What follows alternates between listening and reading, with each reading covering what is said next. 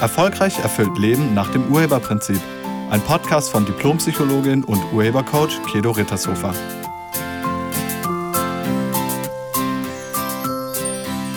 Hallo, herzlich willkommen und schön, dass du da bist.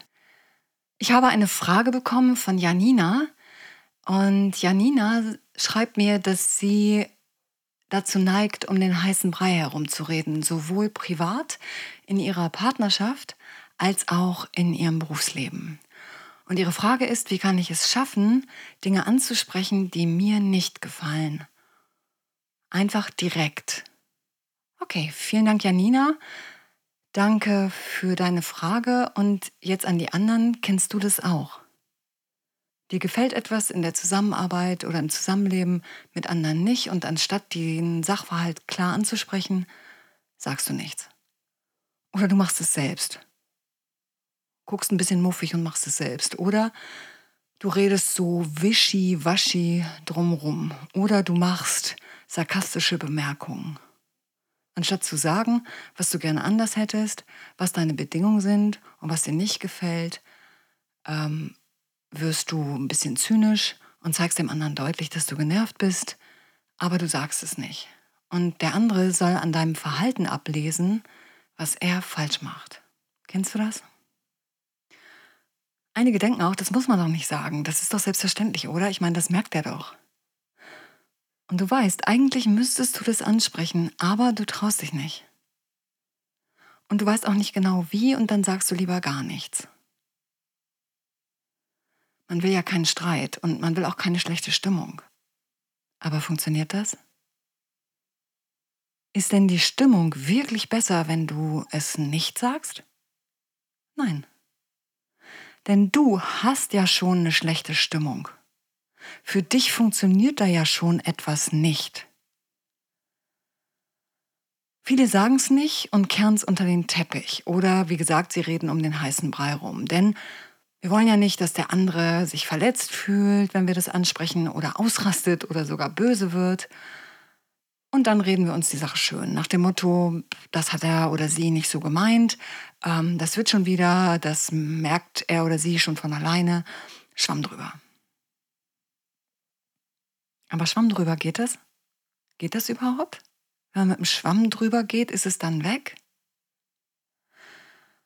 Vor einiger Zeit war ich mal zu Gast in einem Unternehmen, also mich hatte ein Unternehmer eingeladen in seine Firma, weil wir hatten da geplant, ein Business Coaching für die Führungskräfte zu machen und er wollte mir zunächst mal seine Firma zeigen, damit ich einen ersten Eindruck bekomme und vielleicht auch erkennen kann, woran wir arbeiten sollten.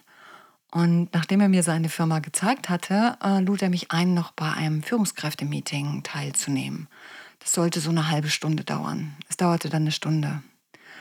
Und im Verlauf der Sitzung nahm einer der zwölf Anwesenden sein Mobiltelefon raus, also sein Handy, und las seine Nachrichten oder seine E-Mails und fing an, ähm, auf dem Handy zu tippen. Und man sah ganz deutlich, dass dem Chef das überhaupt nicht gefiel. Und ähm, er fragte dann den Handynutzer, sind Sie noch bei uns? Worauf der antwortete, ja klar. Und ich kann Multitasking. Und man sah ganz deutlich, dass dem Chef das überhaupt nicht gefiel. Also sein Gesicht zeigte seine Verstimmung. Und dann sagte er irgendwie zum Beweis, dass es ja mittlerweile bewiesen sei, dass Multitasking äh, nicht funktioniert, dass das eigentlich keiner kann. Und der junge Mann antwortete, dass er da wohl die Ausnahme sei und behielt sein Handy in der Hand und schrieb weiter. Der Chef war verstimmt und alle anderen waren, waren auch sichtlich berührt davon. Also es war die ganze Stimmung, es war irgendwie unangenehm im Raum. Und diese angespannte Stimmung, die war dann bis zum Ende des Meetings einfach im Raum da. Ein weiteres klassisches Beispiel, wie es ist, wenn man um den heißen Brei drumherum redet, hat Paul Watzlawick in einem Buch beschrieben. Ähm, er sagt auch, du kannst nicht nicht kommunizieren. Und wie man kommuniziert miteinander, ist manchmal sehr interessant. In diesem Beispiel beschreibt er ein Ehepaar, das im Auto auf der Autobahn fährt und sie sieht im Vorbeifahren ein Hinweisschild auf eine Raststätte, die noch fünf Kilometer entfernt ist. Und sie denkt sich, dass sie einfach gerne Pause machen würde, um in Ruhe einen Kaffee zu trinken. Und dann fragt sie ihren Mann, der am Steuer sitzt, möchtest du einen Kaffee trinken? Und er überlegt einen Moment und sagt dann nein und fährt an der Raststätte vorbei. Ergebnis, sie ist sauer und er weiß nicht warum. Auch hier schlechte Stimmung, den Rest der Fahrt. In beiden Beispielen wird deutlich, dass beide nicht wirklich sagen, was sie wollen. Aber warum? Warum sagt der Chef in dem Meeting nicht einfach, dass der Kollege bitte sein Handy weglegen soll? Und aus welchem Grund sagt die Ehefrau auf dem Beifahrersitz nicht ganz klar, dass sie jetzt gerne einen Kaffee trinken möchte und ob er bitte da ranfährt? Und die Antwort ist immer die gleiche, weil sie Angst haben. Menschen haben Angst davor, abgelehnt zu werden, bestraft zu werden oder ausgegrenzt zu werden. Sie wollen Konflikte vermeiden, weil sie die schlechte Stimmung und die Ablehnung nicht wollen. Sagst du, was du willst? Nennst du deine Bedingung? Einige nennen ihre Bedingungen nicht, weil sie selber keine erfüllen wollen. Mit dem Ergebnis, dass wir die schlechte Stimmung trotzdem haben und nicht kriegen, was wir eigentlich wollen. Ich habe damals dann den Firmenchef gefragt, was denn die Regeln in seinen Sitzungen und Meetings seien. Und er schaute mich dann sehr erstaunt an und sagte, es, es gebe keine Regeln. Und dann sagte er, weil wir sind ja nicht in der Schule oder im Kindergarten. Das war eine sehr interessante Antwort. Und jetzt wusste ich, was das Problem in der Firma ist und woran wir im Business Coaching arbeiten müssten. Seine Antwort war der Grund, warum die Führungsmeetings so zeitraubend, anstrengend und wenig effektiv waren. Und auch, warum die Zahlen in der Firma nicht mehr stimmten. Wer Angst vor Konflikten und vor Ablehnung hat, sagt nicht, was er will, stellt keine Regeln auf und nennt schon mal gar nicht seine Bedingungen. Mit dem Ergebnis, dass er nicht bekommt, was er sich eigentlich wünscht. Und einige bekommen schon bei dem Wort Bedingung Schnappatmung, weil sie Bedingungen als Fesseln sehen. Bedingungen sind keine Fesseln.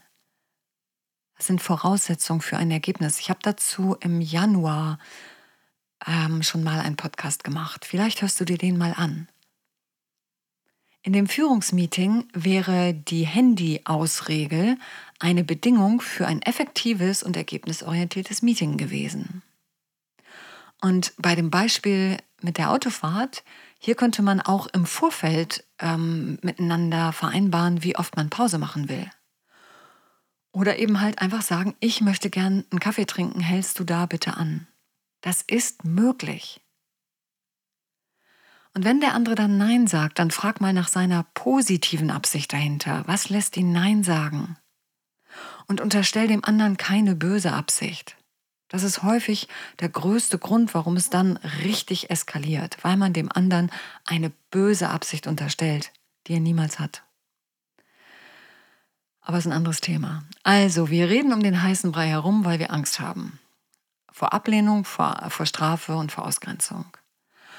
Und Angst ist in dem Fall sinnlos, denn du hast keinen Einfluss darauf, was der andere von dir denkt.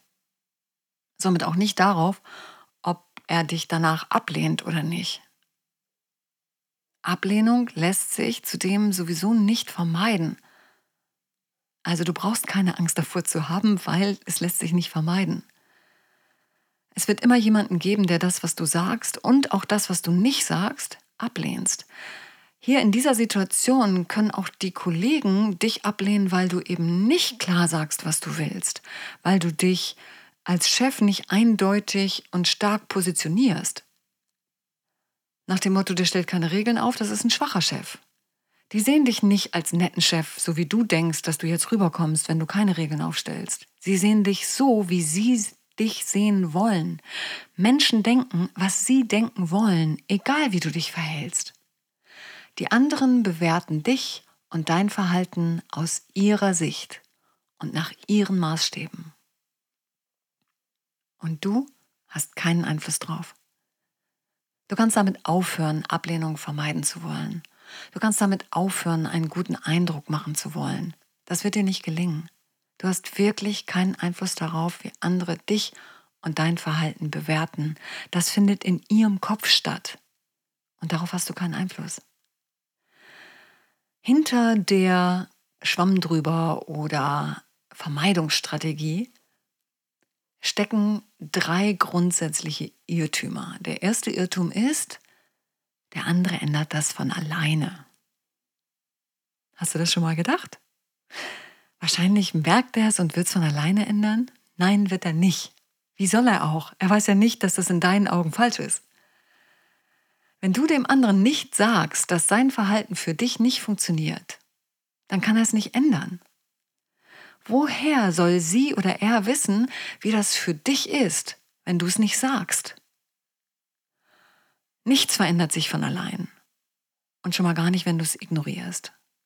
Der zweite Irrtum ist, ich kann darüber hinwegsehen. Ist auch wirklich interessant. Es denken einige wirklich, sie könnten drüber wegsehen. Nein, das kannst du nicht. Schwamm drüber funktioniert nicht. Es bleibt immer ein Rest. Unter den Teppichkehren führt dazu, dass der Teppich immer hubbeliger wird. Unter den Teppichkehren, damit ist es nicht weg, damit ist es unterm Teppich, aber es ist noch da. Du vergisst es nicht. Du sammelst. Und dann wird der Hubel unterm Teppich immer größer, weil du immer mehr drunter schiebst, immer mehr. Weil du ja denkst, du könntest drüber hinwegschauen.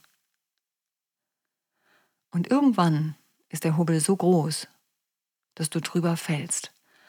Das ist dann der berühmte letzte Tropfen, der das Fass zum Überlaufen bringt. Und das kann dann der andere überhaupt nicht mehr nachvollziehen, dass du darüber so ausflippst, dass er seine Socken hat liegen lassen. Über so eine Kleinigkeit. Weil der andere ja nicht weiß, dass du schon seit Jahren sammelst unterm Teppich. Weil es ist dein Teppich. Und der dritte Irrtum ist, du denkst, du würdest den anderen verletzen, wenn du was sagst. aber auf die Gefühle des anderen hast du keinen Einfluss. Gefühle entstehen durch Bewertungen und diese Bewertung nimmt jeder selber in seinem Kopf vor. Und je nachdem, wie der andere das bewertet, was du sagst oder nicht sagst, so fühlt er sich. Also, und je nachdem, wie du etwas bewertest, so fühlst du dich. Wenn du irgendwas positiv bewertest, dann fühlst du dich positiv. Wenn du irgendwas negativ bewertest, fühlst du dich negativ. Und natürlich kannst du was sagen in der Absicht, den anderen verletzen zu wollen. Aber ob der sich verletzt fühlt oder nicht, das liegt an seiner Bewertung. Hast du schon mal zu jemandem irgendwas Verletzendes gesagt und der hat gelacht? Wahrscheinlich kennst du das. Weil nochmal, du hast keinen Einfluss auf die Bewertung des anderen. Der kann das sehr witzig finden. Und genauso kann der etwas, was du witzig findest, persönlich nehmen. Wenn der andere sich verletzt fühlt, nur weil du sagst, dass er bitte sein Handy weglegen soll, dann ist das sein Problem. Das ist seine Sache. Es liegt an seiner Bewertung. Damit hast du nichts zu tun. Und uns fällt immer erst im Zusammensein miteinander auf, was funktioniert oder was für uns wichtig ist und, und was, was nicht funktioniert. Wir erkennen unsere Bedingungen häufig erst, wenn der andere sie nicht einhält. Und deshalb kann man einige Sachen auch im Vorfeld überhaupt nicht besprechen, weil einem das gar nicht selbst bewusst ist. Nur wenn es dir dann bewusst wird, dann gilt es das anzusprechen. Nur dann hat der andere eine Chance, etwas an seinem Verhalten zu verändern, sonst nicht. Nicht zu sagen und den anderen weiterhin im Ungewissen zu lassen und zu sammeln, das ist so, als würdest du ihn gegen die Wand laufen lassen. Und es führt auf Dauer zu Distanz, von dir ausgehend, weil du garantiert innerlich auf Abstand gehst. Und das ist viel härter, als die Dinge anzusprechen. Mit Distanz zu reagieren, ist wirklich hart. Also ich lade dich ein, anzusprechen, was für dich nicht funktioniert und auch zu sagen, was du willst und was du nicht willst. Ohne Vorwurf, ohne Jammern, ohne Meckern und möglichst bevor die Fronten verhärtet sind. Nur dann bleibt die Stimmung gut. Ich lade dich ein, dich aus den Fesseln der Angst zu befreien. Du brauchst nicht um den heißen Brei herumzureden. Es gibt überhaupt gar keinen heißen Brei. Der heiße Brei ist die Angst, die du im Kopf hast. Es ist dein heißer Brei. Es ist deine Angst. Und du kannst die Angst anschalten und abschalten, weil es ist ja deine Angst. Also sage, was du willst und was du nicht willst. Das macht vieles sehr viel einfacher im Zusammenleben und in der Zusammenarbeit. Ich danke dir fürs Zuhören. Ich wünsche dir eine schwammfreie Woche. Erlaub dir, die Dinge anzusprechen. Lass es dir gut gehen. Sei nett zu dir und zu anderen. Tschüss. Sie hörten einen Podcast von und mit Diplompsychologin und Urhebercoach Kedo Rittershofer. Wenn Sie mehr über die Angebote von Kedo erfahren wollen, schauen Sie im Internet unter www.urheber-prinzip.de. Vielen Dank und auf Wiederhören.